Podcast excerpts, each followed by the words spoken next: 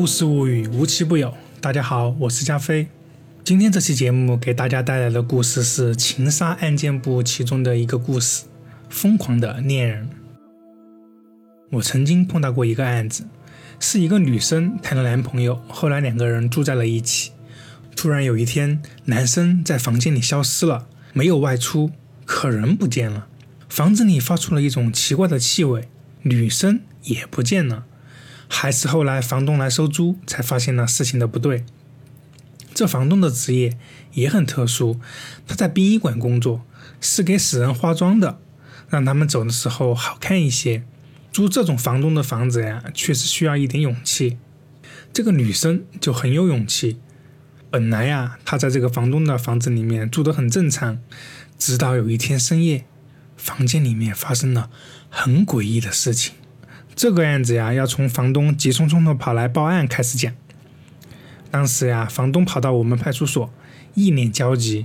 他是一个四十多岁的中年大叔，人比较瘦高，脸比较圆，看上去有点奇怪，像个卡通人物。他说自己出租的房子呀，锁被换了，他自己作为房东也进不去。我就觉得很奇怪，说这不是很正常吗？再说你一个房东要进租客的房间里面干什么？结果这个大叔说呀，房子呀已经空了，没有房客在里面，他还是进不去。我有点懵，我就问他：“你的意思是房客已经走了，临走没有把钥匙还给你吗？”这个大叔说呀：“我压根就没有见到房客，我这个房子呀租给了一个小姑娘，她之前一直按时交租，但是从上个月开始她就不搭理我了。我去过几次房子，都关着门。”姑娘的电话、微信都联系不上，等了两个星期，我觉得特别奇怪，敲门也没有人应答，找旁边的邻居一问，才知道这个房间好久都没人进出了。那你应该破锁开门呀，你来派出所干什么？这个大叔说：“我有点害怕，房间里面有味道。”这个大叔心有余悸的说道。我立马就警惕起来了，问他什么味道。臭味，大叔说感觉像是什么肉腐烂的味道。我明白了，但感到很奇怪，为什么这个大叔有这么高的警惕性？有腐肉味道，第一个想到的是报案，而不是怀疑里面的什么鸡鸭鱼肉坏了。普通人遇到这种情况，第一反应应该是找开锁的师傅进去看看情况。毕竟腐肉味有很多种可能，比如吃剩下的肉烂掉，再比如电冰箱没电。里面冻的肉化掉了，也有可能是衣服长时间没洗发出了臭味，这很正常。所以这个大叔的表现太让人怀疑了。发现有味道，能闻出是腐肉就算了，他还直接来派出所，这敏感性可不是一般人能有的。于是我站起来问：“您是做什么的？”大叔声音很低沉，他回答道：“殡仪馆。”你懂了吧？难怪。我立马就明白了，走吧，去现场。这个房东的房子呀，位于一个筒子楼的三层拐角处，周围邻居的房子离得比较远，所以显得有点独门独户的意思。我看看走廊，这个地方也太偏了吧！一个小房子被挤在整栋楼的不规则拐弯处，户型很奇怪。回头看看大叔，他一脸窘迫，看来是殡仪馆的待遇也不怎么样。上楼的时候，我在电梯里面问过他，他是做尸体美容的，就是给死去的人化妆。这个行当我知道，特别辛苦，而且大家都有点忌讳，所以干得并不容易。我不由得生出些感慨，说话声音也小了很多。一靠近这个房门，我就知道大叔说的没错，房间里面确实有种隐隐恶臭的味道。我出过现场，一闻就知道这是腐肉味。但要说是不是人，我不敢说。不过开门就知道了。打开门并不复杂，这种锁的结构呀特别简单。我手上带了工具，几下就给捅开了。进门一看，我们都很意外，里面干干净净的，客厅也只有十平米，但东西摆放得井井有条。地面虽然蒙了一层灰，但看得出来走之前都打扫过。我走过去摸了摸电视机后面，手沾了层薄薄的灰尘。桌子上的灰尘也是薄薄的一层，这说明呀，这里的住户走之前把整个房间里的东西都擦了一遍，包括平时很少有人注意到的电视机后部。这个租户呀很讲究。我想起大叔说把房子租给了一个女生，就问到他：“这个租户是个女孩子吗？”大叔眼睛滴溜溜的转，一直吸溜着味道的方向，随口就回答道：“说，对呀对呀，是个二十多岁的姑娘，做平面设计的。”我指了指厨房说：“哎呀，别闻了，就是那边。”我们两个几步就走到了厨房，推门进去，不由得猛地后退一步，味道太冲了。厨房的门一打开，对面就像迎面扑来一个臭鸡蛋。熏得我们两个整个头大，瞬间竟然有些恍惚。味道呀，来自于冰箱。我慢慢把手伸过去，把冰箱门挑开一边，然后往旁边推开。停电了，里面是黑的。靠近一看，我脸色马上就变了。里面有一只手，斜冲着朝外，被塞到冰箱的下面一格，骨节宽大，一看就是个男人。有几个手指头还被折断了。白生生的骨头茬子露了出来，尖利的像一个巨大的惊叹号。大叔大叫了一声，从厨房跑出去，在客厅里面大口喘着气。我用衣服的下半摆捂着半边脸，凑近看了看，发现不只是一只手，那格里面还放着很多零碎的东西，太黑了也看不清。我又腾不出手来拿手机来照明，所以只好退回客厅，关上了门，打电话叫技术人员。然后就看着大叔说：“你走不了了，等着吧。”大叔咳嗽了一声说：“我知道，我配合。看样子这是像先放到冰箱里冷冻着，后来没有交电费，冰箱停电了，所以才有味道。”我对大叔说：“要不然你还闻不到。不过我挺佩服你的鼻子的，隔着两层门你都能闻到是尸体的味道。”就在门外等人的功夫，我一直盯着眼前的大叔看，他被我看得发毛，问我：“你看我干什么？”我点上一根烟，问他：“你在殡仪馆具体是做什么的？”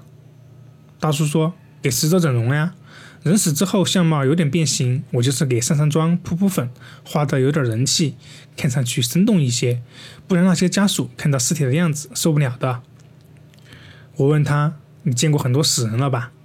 大叔一听乐了：“那还用说？说出来不怕你笑话？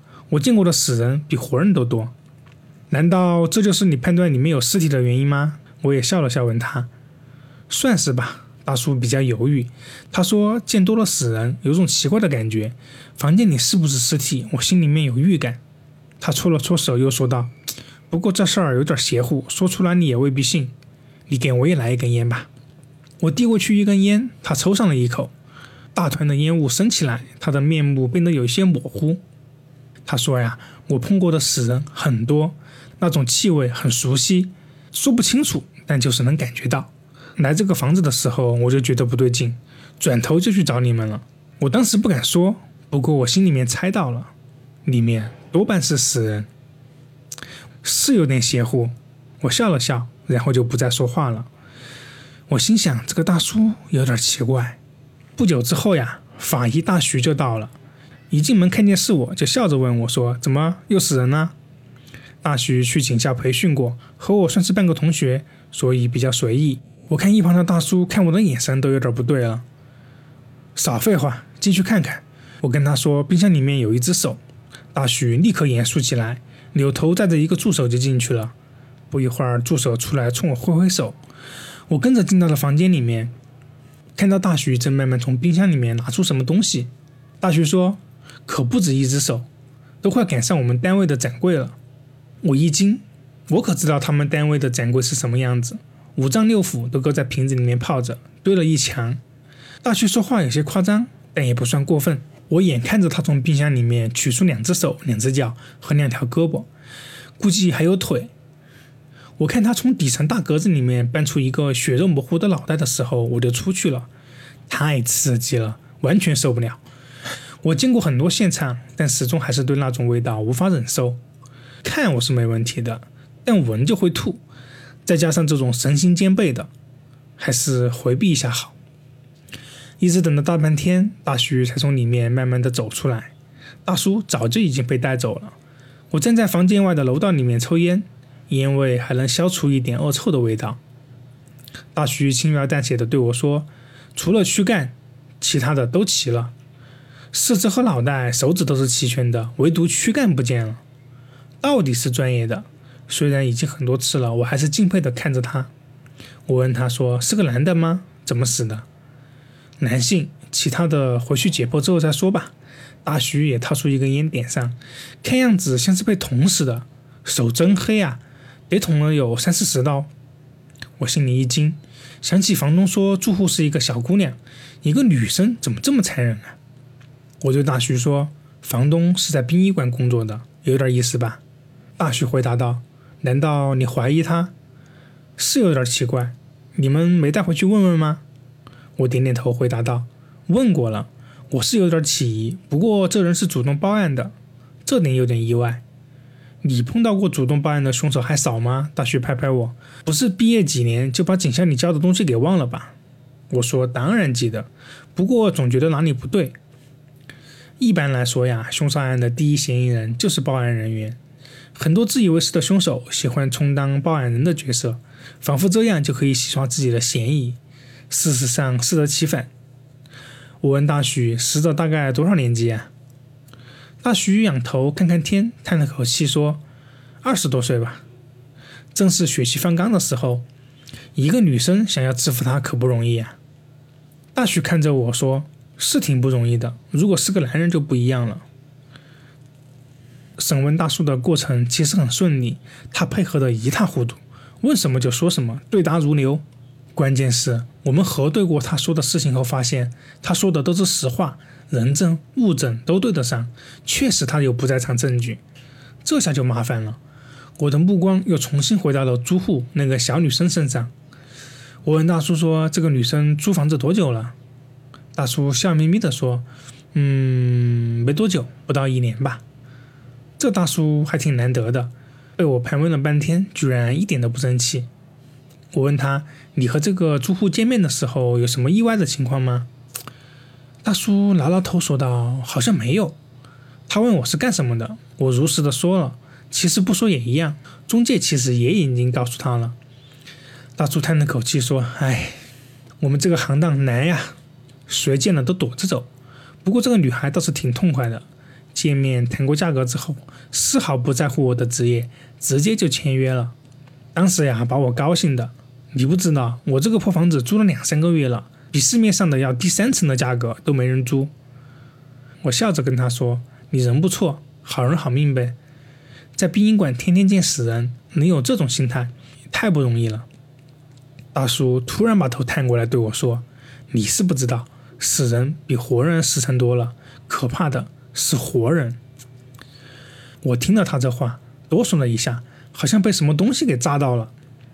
大叔看完笔录，我就让他去旁边休息了。我再去的时候，他正拼命地把头伸在窗外面呼吸，像一条缺水的鱼。我问他怎么了？刚才还不是挺好的吗？大叔皱着眉头说：“我忽然想起一件事，那姑娘如果是凶手，那我那个房子不就成了凶宅了吗？这下完蛋了，更住不去了。都说我这工作不是人干的，我看你们这才是。这都什么人啊？”我真的倒大霉了，这房子以后谁还敢住呀？别说是别人，我自己都不太敢去了。我打断他问道：“先别说这个，那个女生的电话你有吗？”当然，我都记下来了。大叔把合同拿出来说：“还有微信号什么的，上面有她的亲笔签名，你们赶紧查查那个姑娘，看着不像啊，这个姑娘眉清目秀的。”我点头对他说道：“好好好，你回去吧，最近不要出远门，我们随时可能要找你来调查。”现在啊，有手机号就好办了。现在的手机啊都是实名制，至少找到这个女生不是什么难事。身份很快就确定了，看照片是个普普通通的女生，眉清目秀的，在一个小公司工作。死者的身份啊不太好确定。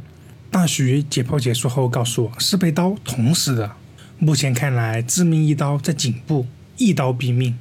光四肢和颈部就有十几处的刀伤。伤口比较散乱，没有目的性。这种死法呀，更像是泄愤杀人。因为没有人报警说人员失踪，所以调查死者的身份没有那么迅速。指纹虽然是提取到了，但是没有对比也是白搭。所以啊，还得从这个女生入手。不过让我吃惊的事情发生了，这个女生似乎压根儿就没有打算躲，她居然用自己的身份买了票，一路南下。几天时间后。我们就在某个著名的景点找到了他。据当地警方说，抓获他的时候，他非常淡定，说了句：“终于来了。”询问的时候，我就坐在他对面。见过本人之后，发现和照片上还是有一些区别，真人瘦了很多，而且眉宇之间有一种淡淡的伤感。他非常痛快的就承认了，说是自己晚上睡觉的时候把这个男的给捅死的，凶器随手丢到了饭柜里，并且还没有带出屋子。杀了这个男生之后呀，他清扫了屋子，就整理行装出门了。这和现场的情况对得上。我们的确在饭柜里面发现了那把刀，刀具已经和伤口对比过，是吻合的。我问他，躯干去哪里了？因为我们之前在冰箱里面并没有发现躯干，四肢和头部都在。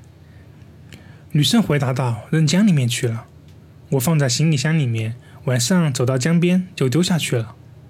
我问他：“你为什么不把其他部分也带上？你都已经把躯干给丢了。”女生说：“没有必要。”因为冰箱已经装不下了，我才把躯干丢掉的。要是有个大冰箱，我连躯干都不用带。我问他：“这个男生是你什么人？”他笑了笑，感觉有一点凄凉。他说：“我也不知道算什么人，前男友吧。”你为什么杀他？他的眼睛突然亮了，表情生动了起来。他说：“我不杀他，他就要杀我。”还是我先动手吧。我沉默了几秒钟，你说说怎么回事吧。大学的时候，我和他是同学，很普通的那种。后来毕业了，他开始追我，我没有同意。他不是我喜欢的类型。他追了我很长时间，什么方法都用尽了，可以说是无微不至。早上起来买好早餐，在我的宿舍门口等我。我提什么要求，他都会第一时间满足我。不过我没那么物质，这些打动不了我。女生突然笑了，脸色好看了些。她说：“你能想象吗？大姨妈来了都能上门送开水，是真的送开水。”我突然觉得她还蛮可爱的，就答应她交往看看。开始的时候，她还是一如既往的体贴，打电话都用很小很轻柔的声音，像是怕吓着我一样。当时我们已经大学毕业了。几个女孩住集体宿舍，舍友都很羡慕有这么一个暖男的男朋友。女生多少都有点虚荣心，那个时候我还是很满足的。女生的声音慢慢就变小了。不过我们宿舍有个女孩说过一句话，让我当时很反感。我问她，那个女孩说什么了？女生回答道：“她说，这个男人她不喜欢，他把自己放得太低微了。”嗯，那个女生为什么这么说？不就是对你嘘寒问暖的吗？还算正常吧。女生想了想，回答道：“可能是因为他扇自己耳光被他看见了吧。有一天我和他吵架，冷战，他来宿舍找我和好，我没有表态。当时宿舍也没有人，他就开始扇自己耳光，恰好被那个女孩回宿舍看到了。不过他也没停下来，反而是我很尴尬，马上让他停下来了。”其实之前我也在劝他，但是他不听，说是我不和好，他就不会听。他当时脸都肿了，把回家的那个女孩吓得不轻。其实那个时候我就应该意识到不对的。我听着他讲的故事，大概猜到了后面的事情了。女孩说：“事实证明，我高估了自己。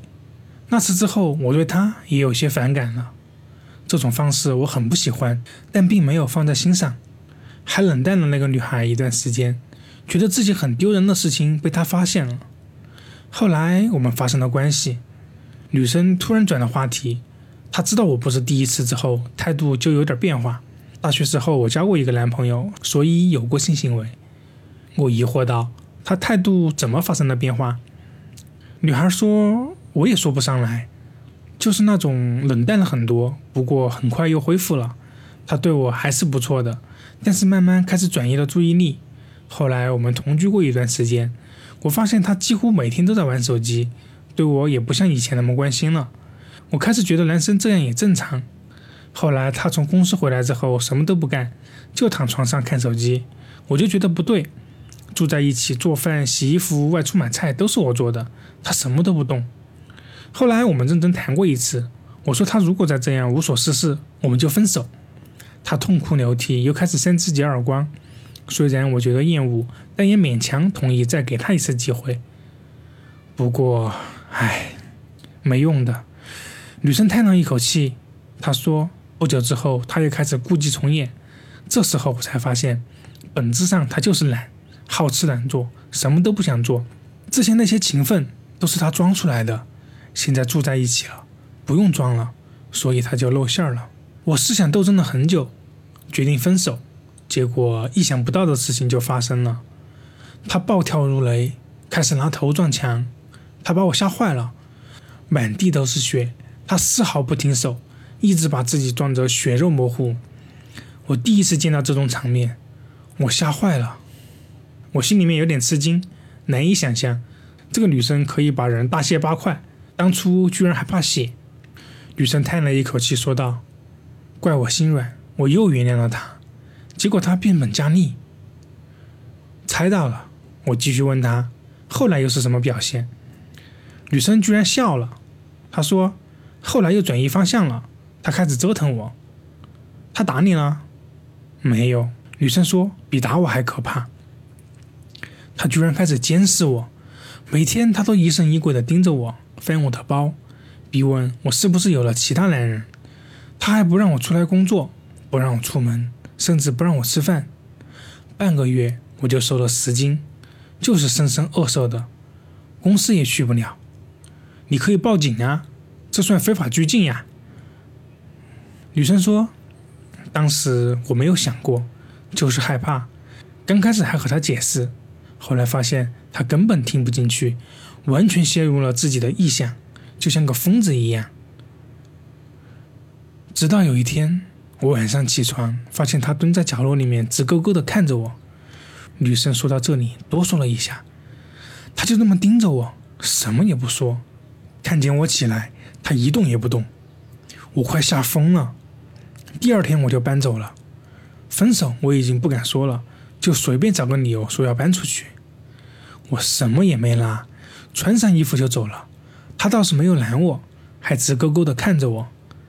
当时我长舒了一口气，总算是摆脱他了。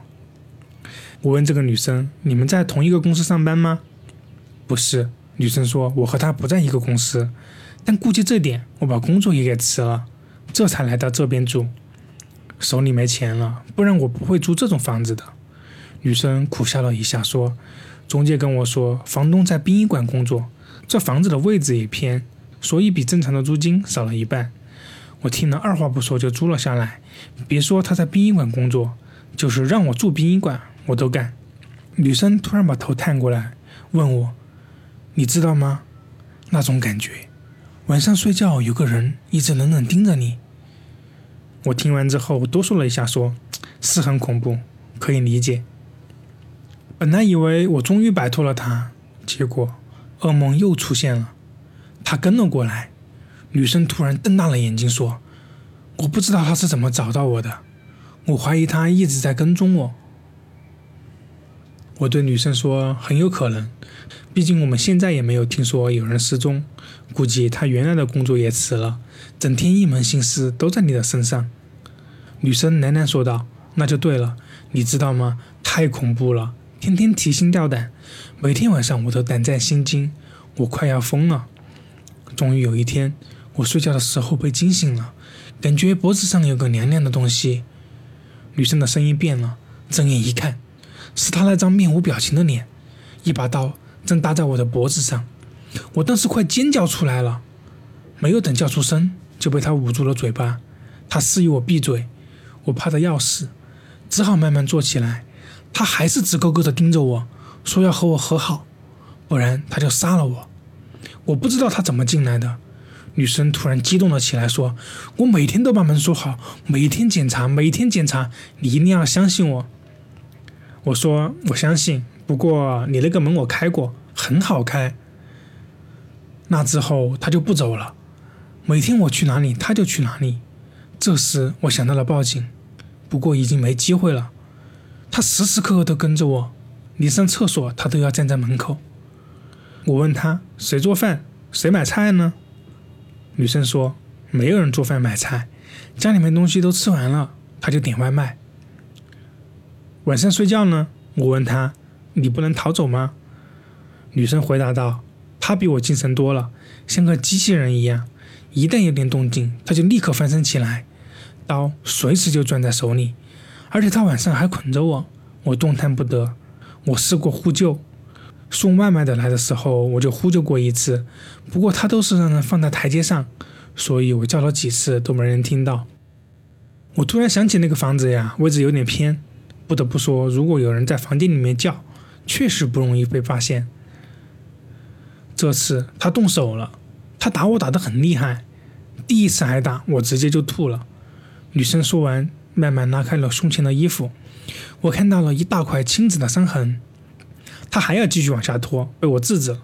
我说：“你说就行了，一会儿会有人专门检查的。”不过他好像没有打你的脸。女生说：“他故意的。”他避开了我的脸，他担心被人发现，所以他只打没人看到的地方。只要发现我要逃走，他就打我。我一直没有放弃，所以被打了好几次。女生说还有一些很恶心的举动，你要听吗？我摆了摆手说算了算了算了，没必要。所以你就杀了他吗？对面的女生的脸瞬间就白了，这是我第一次看到她露出惊恐的表情。女生颤抖着手说。不是的，不是的，我发现他打算要杀了我。我看着女生说：“哦，怎么回事？”女生回答道：“算我走运，有一天晚上我起夜，不出意料的，他又跟着我站在厕所门口。我已经习惯了，也不觉得难堪。不过那天晚上我没开厕所的灯，所以他走进去的时候就踉跄了一下，把手机摔到了地上。我说过，他不管哪里都拿着手机。”就算是看守我的时候也是，手机掉在地上的时候，我犹豫了一下，帮他捡起来了。手机屏幕是亮着的，我随手就递给了他。但是我看见了上面的内容，我有点好奇的问道：“手机上面是什么内容？”你知道用搜索引擎搜索东西的时候，出现的网页上的搜索内容都是高亮标红的。当时我看到手机屏幕上的这种页面标红的选项是如何处理尸体。他当时很疲惫，所以不知道我看到了。女生沉默了几秒钟后说道：“我递给他手机之后，他就把我绑好，回去睡觉了。我吓得浑身冰冷，想哭，我又哭不出来。一直到天亮，我都在想怎么活下去。他到底什么时候动手？他手里有刀，晚上又用绳子捆着我，白天的时候他随时都在我身边，我很难找到机会。还有。”我不知道他什么时候动手。女生嘴唇开始泛白，这才是我最害怕的。谁知道他会不会和我说着说着话就给我一刀？我从那天开始吃饭都是仰着头的，我就怕他突然行凶。我问他：“那最后你是怎么脱身的？”很显然你成功了。我想了很久，还是要晚上才有机会。晚上他的注意力转移的比较厉害。手里又拿着刀，又得看着我，有点自顾不暇。女生说：“我没有时间了，只好碰碰运气。有一天我喝水的时候，把杯子丢在地上，打碎了。因为当时没有捆绳子，所以我开始打扫玻璃碎片。他在旁边看着，没有阻止，但他还是太自信了，觉得自己看得很仔细了，所以我偷偷藏起了一块很小很小的玻璃碎片，他没有发现。”这方法不错，怎么不早用啊？你之前就可以这样做呀。女生说之前没机会的，这种事情她之前根本不让我动手，后来是看我不逃走了才放松了。你不要小瞧她，她很仔细的，即便是我这时打扫完，她还是把碎片从垃圾桶里面拿了出来，逐块对比了一下，确定是不是都在里面。她还收了我的身。还好我当时没有藏在身上，我把那块牙签大小的玻璃踢到了旁边的家具下面，太小了，都看不出来缺失了一块。但是这对我来说足够了。后来我想办法抠了出来，攥在手里面攥了整整两天。女生咬牙切齿地说道：“就是那天晚上，我用了几个小时才划断绳子。”我不说话了，后面的事情应该很清楚了。我问他：“你为什么不逃走？”你完全可以逃出去之后报案。女生眼神有点茫然，她说：“这个想法我不是没有出现过，不过也就几秒钟的时间，一晃就过去了。你不知道，我用了很长时间才敢挣脱绳子，从地上爬起来，手里面还拽着绳子，因为害怕惊醒他，我觉得呼吸都要停止了。是真的停止了，我憋了好长时间的呼吸，直到我猛然抽出他手里的刀。我真的有想过直接跑的。”女生眼里面全是眼泪，但我怕，我怕失败。即便我报警了，他被判进了监狱，总有一天他会出来的。我怎么办？他不会罢休的。我受够他了。之前听别人说，人在情绪激动的时候，眼前会出现极短时间内闪过的很多事情，我都不信的。但那天我真的出现了很多他做过的事情。他扇自己耳光，扇我的耳光，撕我的衣服，打我打得哭出声来。所有的这些事情都重合在了他脸上。我恨死了！我看到那张脸我就想吐。很短时间内，可能也就几秒钟吧，我就决定了，我不能这么走。今天这个事情就得了结。他死都不知道是被我捅死的。我第一刀我就直接扎到了他的喉咙，他都没睁眼就被血呛死了。我一点害怕的感觉都没有。反而感到了痛快。奇怪的是，后面的事情我都记不清了。我们比较惊讶的是，你居然碎尸。一般来说，很少有人把尸体弄碎之后还留在现场。你既然没有打算带走尸块，那为什么要切碎呢？女生答非所问。她说：“我是个很仔细的人，所以我做事很细致。”我知道呀，我点头。我看过你的房间了，你走的时候打扫得很干净。女生说：“对，我把房间打扫得很干净，不光是卧室，连客厅和厕所我都打扫了。卧室里面都是血，墙上的血迹也有很多，我擦干净用了很久，还好是粉墙，可以打磨掉。我很是不解，你为什么要这么做？”女生笑了笑说：“不为什么，习惯了。我做事情向来有始有终，看着房间里面乱，我不舒服；看着她的脸，我就更不舒服。”女生冷冷地说道：“切下四肢，我费了很大的力气，还检查了一下人体的骨骼结构。”她突然笑起来说：“我没想到，我最后和他搜索的内容差不多。我不想再看到他了，即便是尸体。”她吐出一口气说：“我把他塞到冰箱后，觉得这个房子又是我一个人，心情就很舒畅。”我问她：“你不怕吗？”女生说：“不怕。”我还在房间里面睡了一晚上，他就在冰箱里。但是那天晚上我睡得很好。女生重新露出了笑容，这个感觉很好，就是有点对不起房东了。我苦笑道，想起那个大叔哭丧的脸，一时间竟不知道说什么好。我欲言又止地看着对面这个女生，她对自己的麻痹只能持续一段时间，之后就是直面现实的清醒，很难说她能不能挺住。但我无话可说，只能轻轻叹气，转身离去。证据和现场的痕迹和女生说的完全吻合。我们提取了刀柄和刀体上的指纹，确实只有死者和女生两个人的，至少这部分他没说谎。我的故事到这里就讲完了。当然，这次是一个个案，但确实能从中提炼出一些什么。我不想对这些正在寻觅爱情的男孩或者女孩们说太多，但至少应该明白，不管对方有多爱你，或者你有多爱对方，爱情是需要彼此尊重和宽容的，同时也要有独立和自尊。注意，是彼此的尊重，不是为了要取悦对方而卑微自己，也不要因为对方的卑微而盲目愉悦。其次。过于尊重对方而轻视自己的人，简单说就是对恋人好到天上去了，对自己却卑微到尘埃里的人，建议也要远离。今天的故事到这里就结束了，欢迎关注公众号“故事物语”，里面有很多精彩的图文故事。我们下一个故事再见吧，拜拜。